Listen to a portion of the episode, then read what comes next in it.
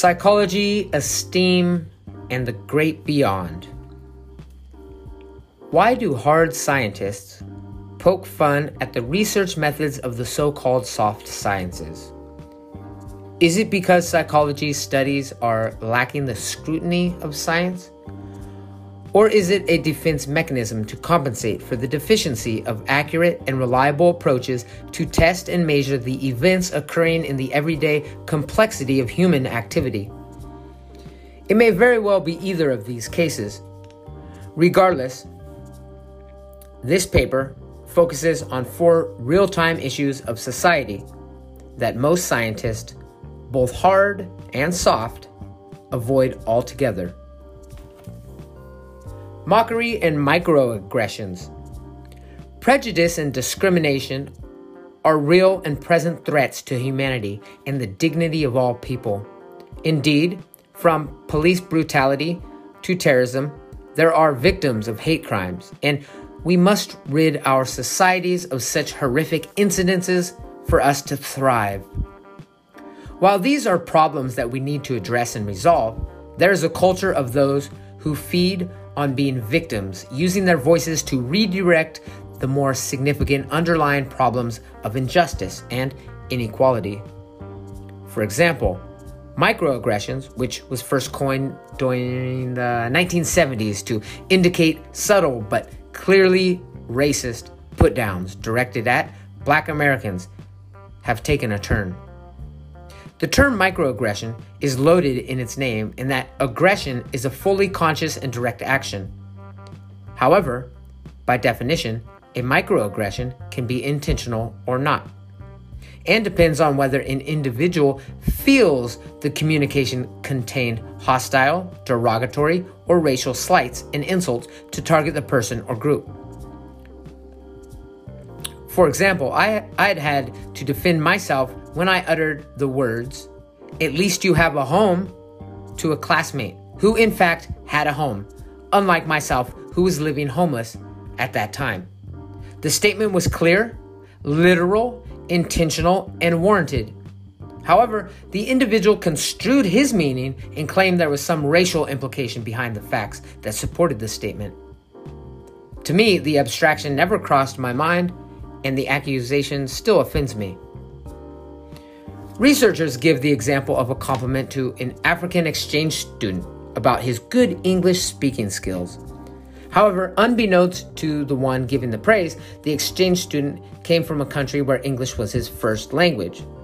Now, if the speaker would have known that, maybe she could have reworded it in a way such as, You have really picked up American colloquialism. Of course, there could still be someone at the other end shaking his finger, claiming that such words imply a hierarchy of English dialects. Unfortunately, the concept of microaggressions has become a perverse mockery of social psychology.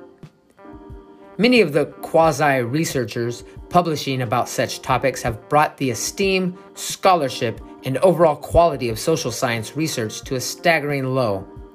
Luckily, much of this has been exposed by such hallmark publicity stunts, such as the grievance studies hoax, where the researchers were able to publish absurd papers with little to no scientific support in the politically charged academic journals spreading such messages.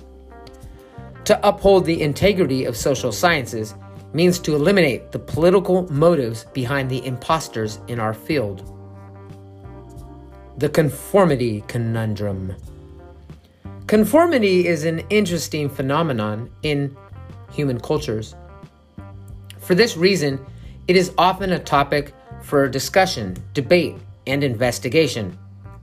However, the data can sometimes prove challenging to study and interpret. For instance, logically, we may assume that collectivist cultures would display more conformity while individualistic ones would be more likely to rebel to the social norms. After all, this coordinates with findings on which parents cherish traits in the two different types of nations obedience and independence, respectively. Interestingly, conformity has been found in samples from America even at higher rates than in traditionally collectivist countries like Japan. What is the reason for these anomalies? In fact, several factors make research on conformity quite difficult. For one, the very concept of conformity is subject to the phenomenon being studied. For example, research has demonstrated how people from individualist countries try to be different from others as part of their identity. In closer speculation, this action is conforming to a norm of striving to be different. In other words, conforming has a negative connotation, so one is more likely to choose to appear as an individual. One must question if this action is genuinely, genuinely uh, non-conforming or instead conforming to a different set of roles than at where a particular study aims. Cause and control. People, people differ in various ways, many of which are found along a line from one polar extreme to the other. Although everyone exists somewhere along such a spectrum, there are often predictive measures based on cultural influences. For instance, the term locus of control refers to where an individual tends to attribute the origin of one's life's uh, occurrences. In other words, those who lean towards an internal locus of control believe they are in control of their lives. On the other hand, an external locus of control depicts those who believe their life is up to fate. Of course, most humans lie somewhere in between. As cross cultural psychologists, we are interested in the difference in large samples of individuals from diverse cultures. Research shows individuals from Western countries tend to belong more towards the internal locus of control. After all, we can see how early influences may have an impact on the developing brain from a young age.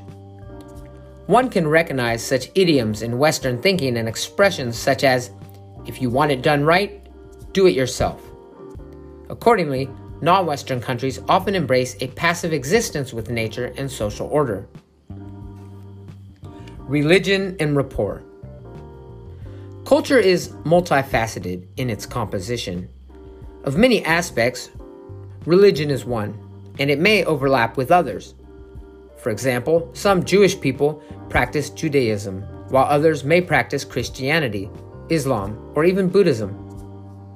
Regardless of these differences, one's religious identity refers to one's sense of belonging to that religion and how it pertains to a sense of self to the individual.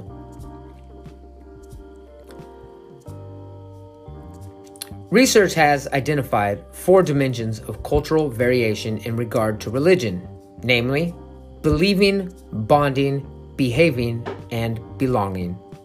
Each dimension has specific qualities related to cognition, behavior, and action. However, bonding, which is an emotional state of being, goes beyond mere thoughts and outward expression. In this dimension, one practices rituals, whether through meditation, prayer, or some other form, the highest being awe. This form highlights the presence of emotion by powerful and long lasting respect or admiration. Conclusion In this paper, I've explored four areas of particular interest for emerging scholars in the field of psychology. Although the problems are left unresolved, the glimpse provided in each of the issue's description, illuminating the complexity, making the reader better fit to traverse the human experience as a researcher. Thank you.